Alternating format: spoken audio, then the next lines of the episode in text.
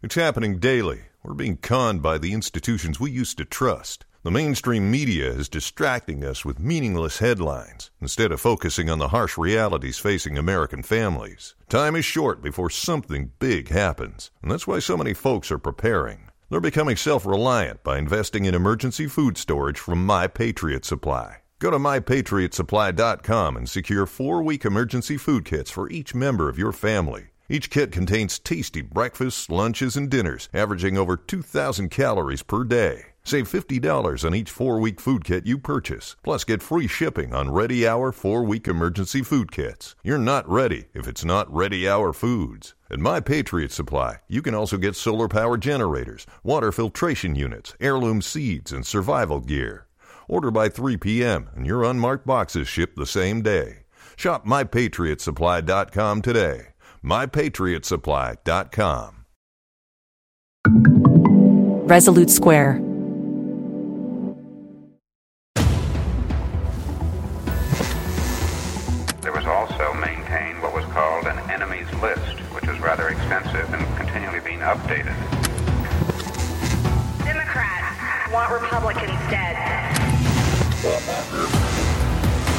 Stand in the middle of Fifth Avenue and shoot somebody and I wouldn't lose any voters, okay?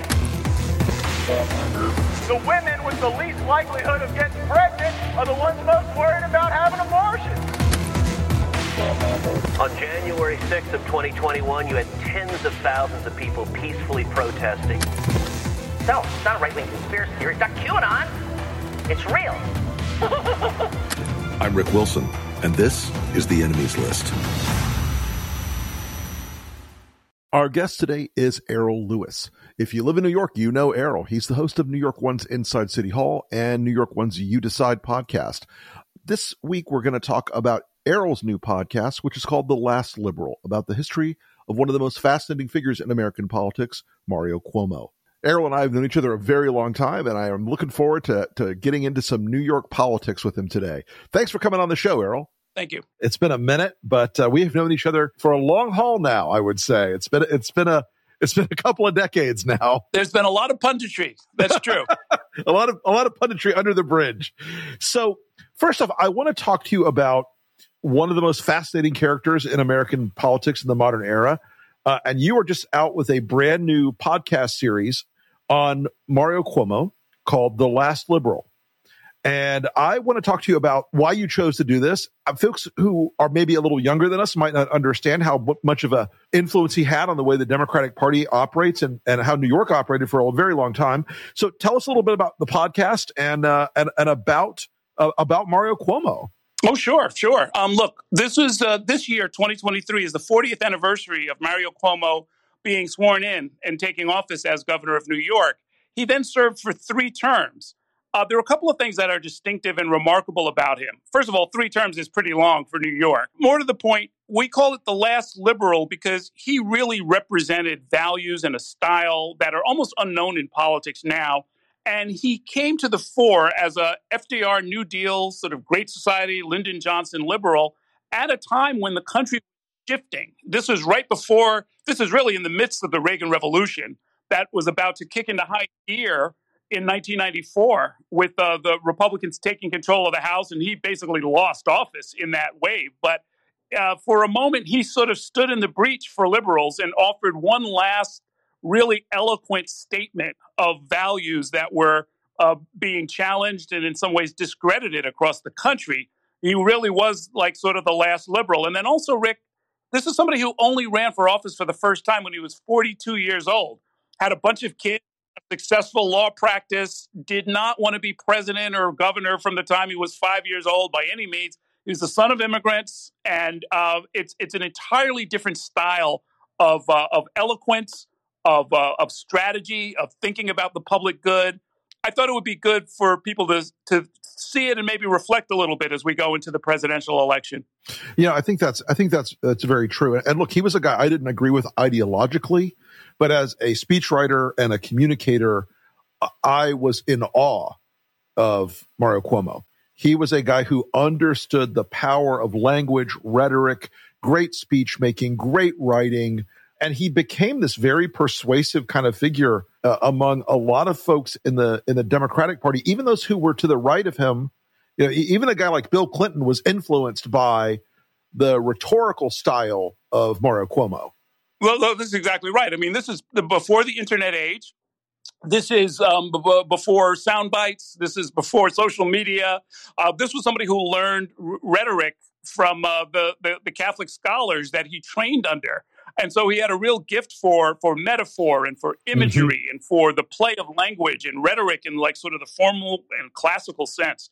Uh, and he deployed all of those skills. And he, you know, he would joke about the fact that uh, you know, he wasn't ready for the TV age. Uh, he, that, that he was pretty good with words, uh, but that he was nobody's idea. You know, he had a face like Ro- Yogi Berra. You know, uh, he, he wasn't somebody Yeah, sort of hangdog. not quaffed. you know, not blow dried. This was a guy who, he, he, and by the way, he was a guy who, on principle, he shined his own shoes. I mean, he Mhm. did not want anything about the glitz and glamour of modern politics. So much so, Rick, that after he left office, he, as far as I know, is the only one out of like 55 governors who never sat for a formal portrait to hang in the Hall of Governors in the state capitol. Just wouldn't do it. He thought it was, thought it was self-indulgent. He just, he just wouldn't do it, even when he was uh, an ex-governor. So, um, a, a different kind of a guy and a very interesting one. So he had three successful governor's races, and there was a period of time when a lot of Democrats in the country looked at looked at Cuomo as a potential presidential candidate. Tell us a little bit about that sort of the the, the Hamlet on the Hudson story that kind of defined the back end of his of his political operation or his political campaign. Well, oh, okay, well, let- let's set the stage. In, in 1984, as Ronald Reagan is running for reelection as president, the Reagan Revolution is in full swing. Conservatives like Rick Wilson have been winning race after race all over country.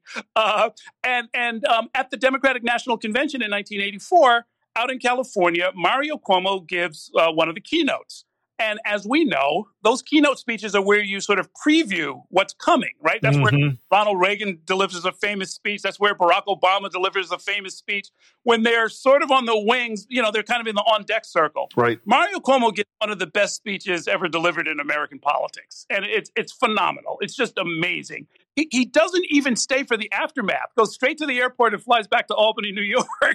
Uh, but but it's an it's an incredible speech, and it sort of puts him in the on deck circle. And so then in 1988, people say, "Hey, is he going to think about running?" And he doesn't run. And in 1992, they think about, "Hey, is he going to run?" And he doesn't run. Um, but it, it really comes down to the wire. Hamlet on the Hudson. It's um, it's late December 1991. The f- literal last Mhm. minute of the filing deadline to enter the New Hampshire primary. He has a plane, really two planes, idling on the the tarmac at Albany Airport. One for the press, one for him. Uh, he has the thousand dollar check, the filing fee, all made up. And then he takes to the microphone and says, "You know what? I'm not going to do it. We've got pressing issues here in the in the Capitol, and I swore to help New York, and that's what I'm going to do." He, he he lets the cup pass. It's one of those fascinating, like woulda, coulda, shoulda moments. Just as I think a lot of people in the political press were were watching that very closely and anticipating it.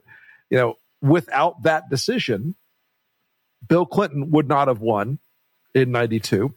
I don't think. I, I don't think Clinton would have beaten him in a primary uh, in '92, and I don't think you would have had.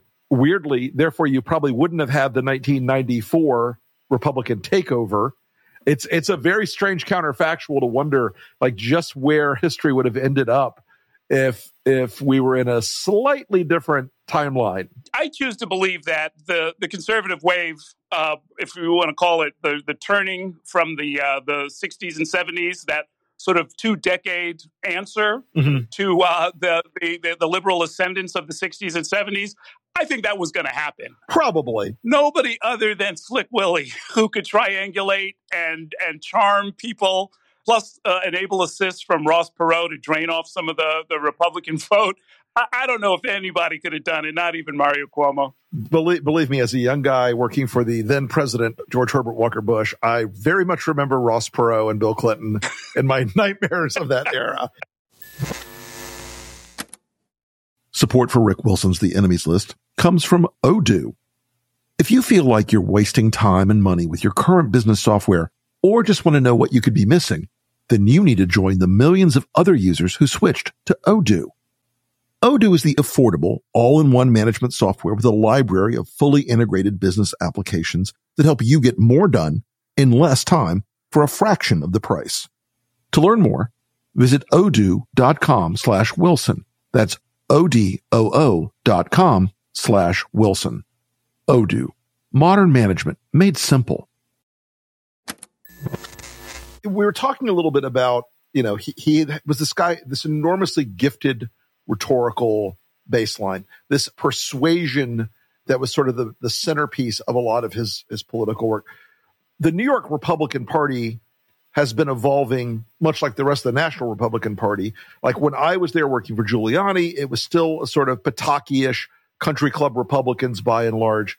Talk to folks a little bit about how profoundly the GOP in New York has evolved since Cuomo's era, certainly, and since, you know, in, in the post Bloomberg, post Giuliani era, how radically it's altered. Well, yeah, it, it, has been migrating in the direction of the Republican Party generally. So the days of those country club Republicans, um, somebody like a George Pataki, frankly, who qualifies, you know, he's got the Yale degree to prove it, uh, where they, they would pick certain issues. They were environmentalists, you know, they, they would preserve miles and miles of Adirondack forest and so forth. Uh, they were liberal on many issues. You know, everybody talks now about sanctuary city policy. The first person I ever heard talk about it was Mayor Rudy Giuliani. That's right. There was a, a way in which you could really always uh, default back to the true ideology of New York politics, I would say, is competence in running a big, complex city and state. Uh, and as long as you did that, you know, we elected, you know, 20 years, consecutive mayors, uh, years of Republican mayors of New York City two for, for Rudy Giuliani, three for Mike Bloomberg, and they did just fine in the pollings and everything else. Um, so, but but you had to be reasonable and you had to execute and you had to uh, govern responsibly, meaning not try and force ideologies down the throats of voters who clearly wanted to go in a different direction. So, you know, with the exception, the notable exception of the death penalty, uh, Republicans governed like centrist Democrats, mm-hmm. and Democrats like centrist Republicans, and and and and and, and things did start to take a turn as it begot, became more polarized nationally, culminating, of course, with New Yorker Donald Trump. A lot of that really they took it on the chin. The Republican Party in New York, they've got almost nothing going on. They haven't won a statewide election since 2002. So we're going on a generation now of uh, kind of being out in the wilderness, so to speak and that is a choice you know that's that's the flip side of the republican ascendance elsewhere in the country is that they made the brand toxic for middle of the road and independent New yorkers and moderate democrats. They look at that r and they just say nope not going to do it. And as for statewide races as you well know about 65% of the vote is within about 75 miles of new york city that brand of republicanism that has risen up in the Trump era. I mean, it is without without the Democrats failing on redistricting this last year or this last cycle. Um, I think it would be a be a very different congressional map because it's very hard to find enough communities in New York with that hard MAGA edge now the, to meet the MAGA elected officials where they are. You know, as somebody said to me the other day, it's like get north of the New York metro area, and there are parts of the state that are very, very red. It's like ice cold Alabama, but it is difficult to, to achieve that without a lot of redistricting mojo up there. They squeezed everything they could, you know. I mean, and both parties are guilty of this. They they did the best they could with the maps that they had, um, but now I think they're, they're I think we're in for a real change. I mean, they they caught a couple of lucky breaks. I won't bore your listeners with it, but um, they caught some lucky breaks and some favorable rulings last year, and they squeezed out four seats that they you know, two or three of them they kind of weren't entitled to, and one of them was George right. Santos. So, so, so, they weren't really even able to fully capitalize on on the lucky breaks that they got. They have some good candidates. Mike Lawler's a strong guy. You know, D'Esposito. These are these are talented young politicians. They're going to do the best they can. They've been trying to sort of migrate to some sort of a place where they can win these Biden districts. Uh, it's, it's they're they're in for a world of hurt though if they um, if they can't find better district lines. And uh, we're on the verge of a, a, court decision that might throw the whole thing up in the air. And if they get uh, really tough lines, that four seat margin in the House that New York provided, uh, it could shrink to one, two, or zero. Well, speaking of George Santos, I mean, uh, in the in the history of colorful characters coming out of the New York metro area, he has got to be right up there in the top ten. Well, you know, the, the, the thing that is really singular, Rick, I wrote a column about this, is that unlike his predecessors, and, you know, on average since 2010, New York has had a, a member of Congress resign on average about every 24 months. So we're on a roll here. True. Republicans and Democrats. You know, we, we, we, we've had, you know, one guy who was like the, the, the tickling congressman who was living with five of his staffers in a townhouse, a married guy uh, who got hit with uh, harassment charges. He resigned. We had Anthony Weiner, who everybody knows about. We had Michael Grimm, a former FBI agent who uh, committed felony tax evasion. We had Christopher Collins, who was caught on camera uh, doing insider trading, and he resigned. The point is, they all resigned. George Santos, you know, he would have just been number six. You know, it's about, uh, you know, the, the clock was ticking. It was his turn. Uh, 24 months have gone by. Uh, and he decided to force an expulsion, which was, you know, frankly, you'll appreciate this. This was really, in some ways, a local decision.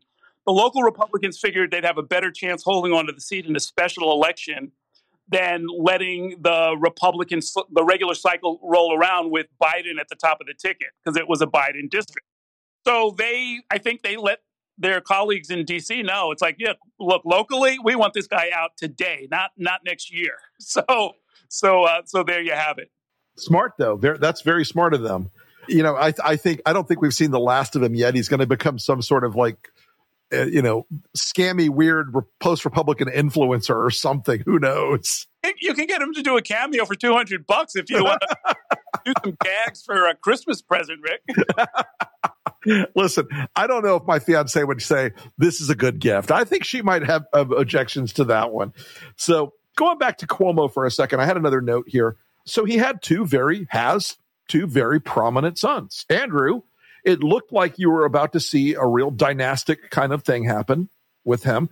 Talk a little bit about where Andrew Cuomo is now and what he's planning on doing. And is you hear rumblings all the time about him coming back. Well, he, look, he's not done yet. I can tell you that. I mean, I've talked with him personally. He's not done yet. He thinks there's a path back for him. I'm not so sure about that, but he's he's probing.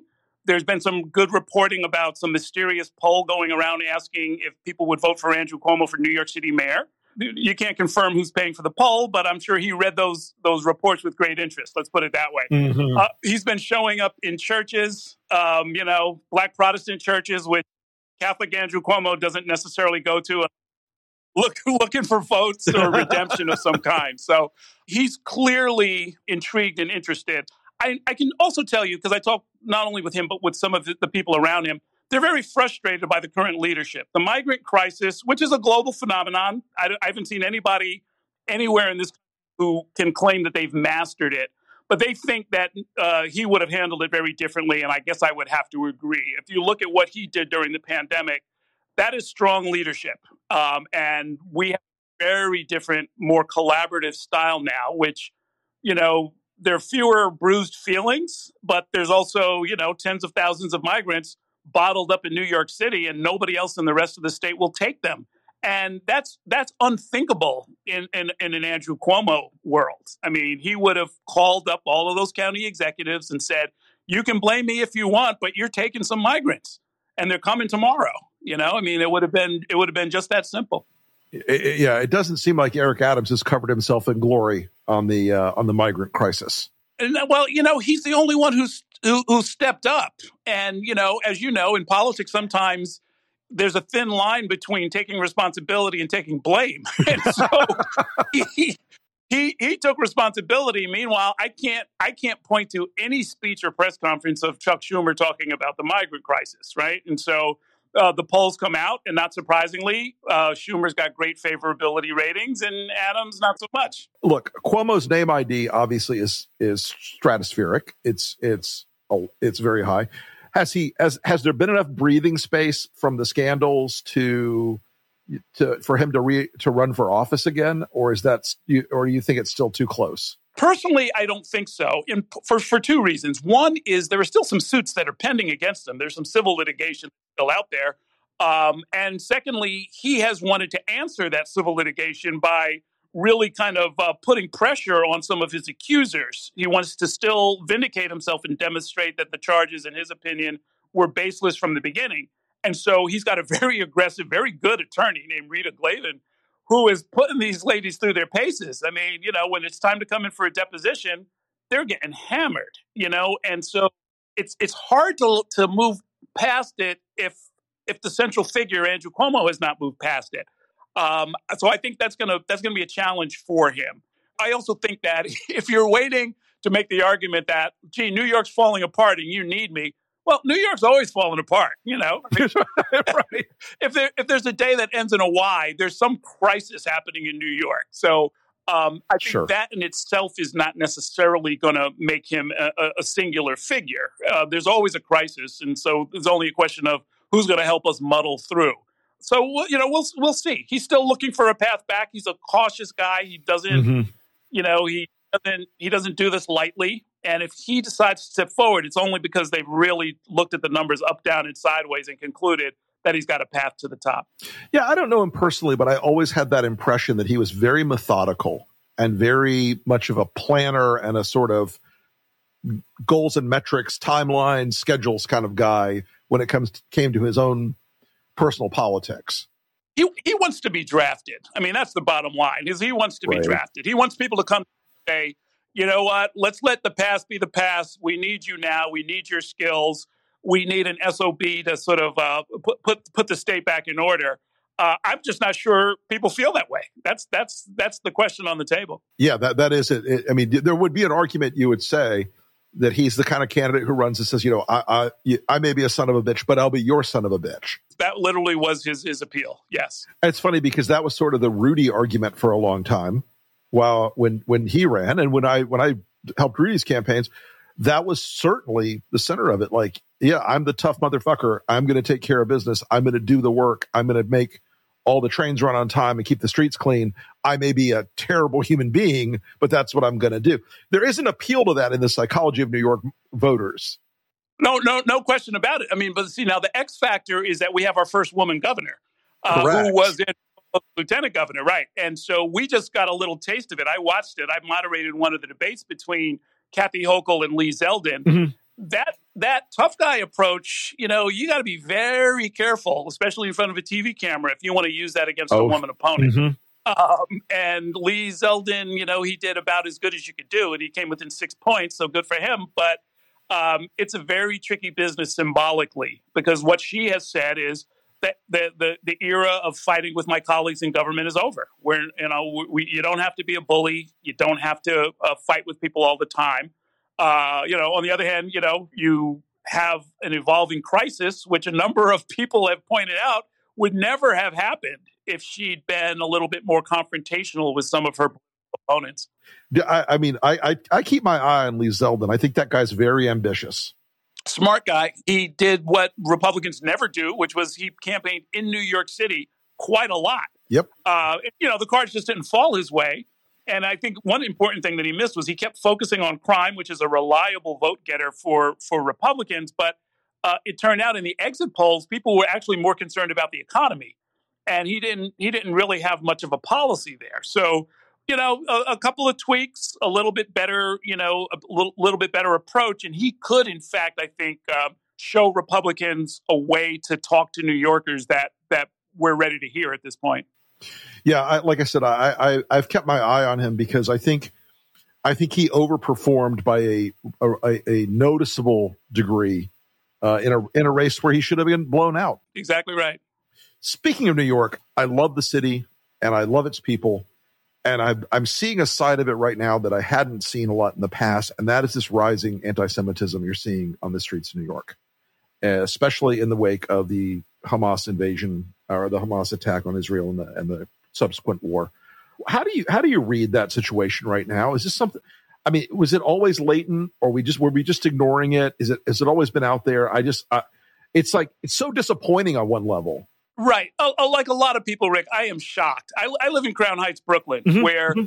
this is not a hypothetical question. You know, like uh, you you let this get out of control, and it can be, go back to 1991, where you literally have rioting in the streets.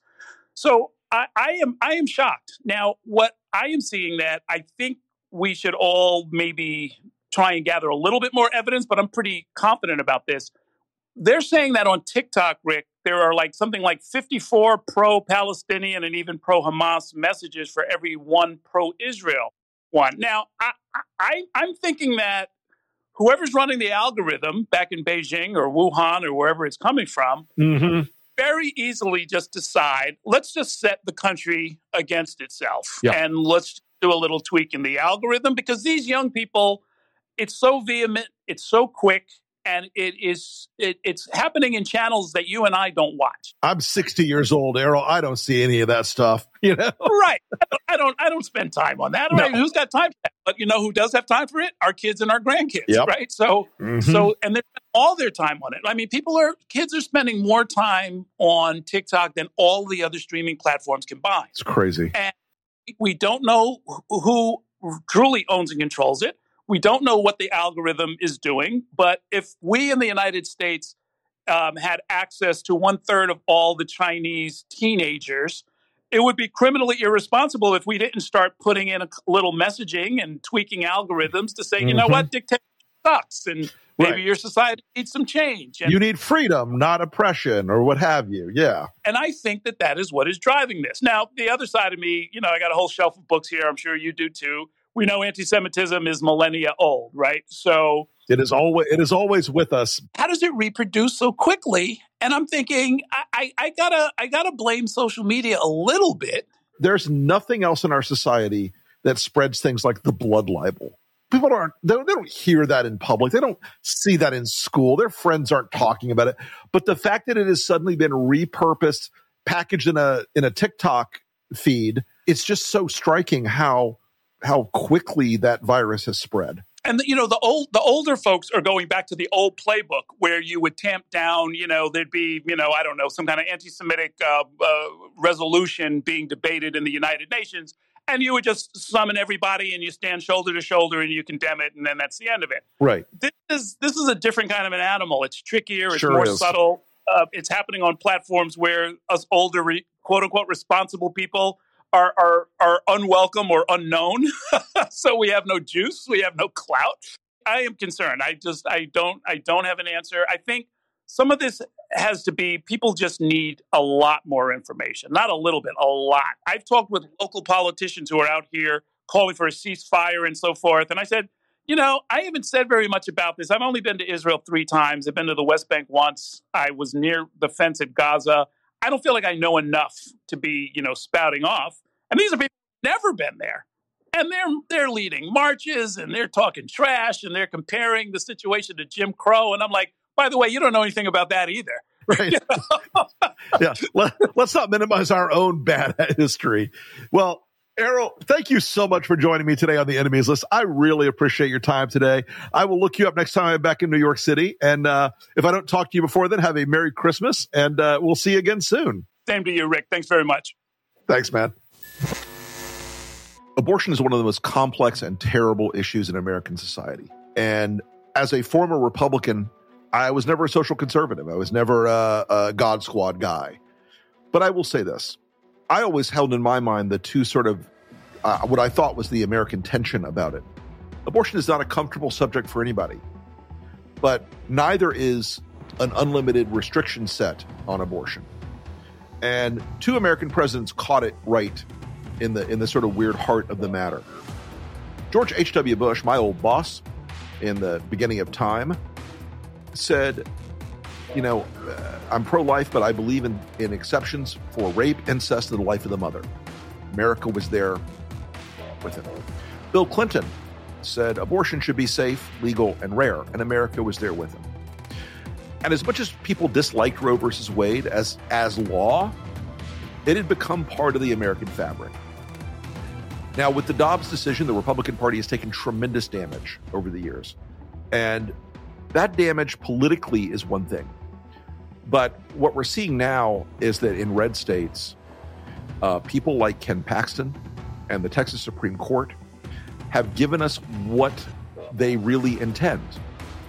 And that is that they intend that women who have pregnancies that will result in either a child which will not survive or will result in the loss of their fertility or in the loss of their life can fuck off.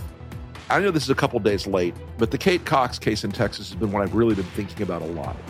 And watching Ken Paxton, the corrupt, criminal Attorney General of Texas, and the Texas Supreme Court tell a woman who has been diagnosed carrying a child with trisomy X that under Texas abortion laws she cannot receive an abortion tells you how deeply, deeply evil these men are.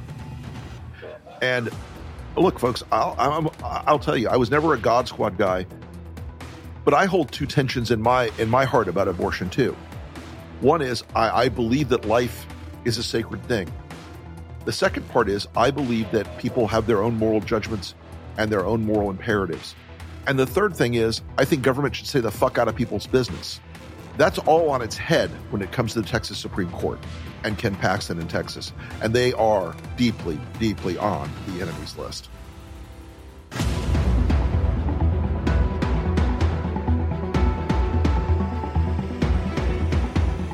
Thanks again for listening to the enemies list.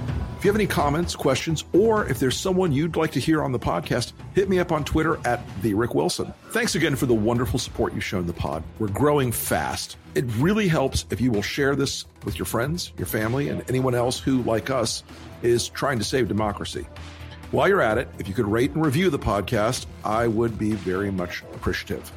I know this is the sort of thing you've heard a billion times. Please rate, review, like, blah, blah, blah but you need to do it. It really does help us a lot. We are slaves to the algorithm, my friends, and if you do this, it will help get the pod out further. Anyway, thanks again for listening. I'll see you next time. And remember, whatever you do, stay off the list.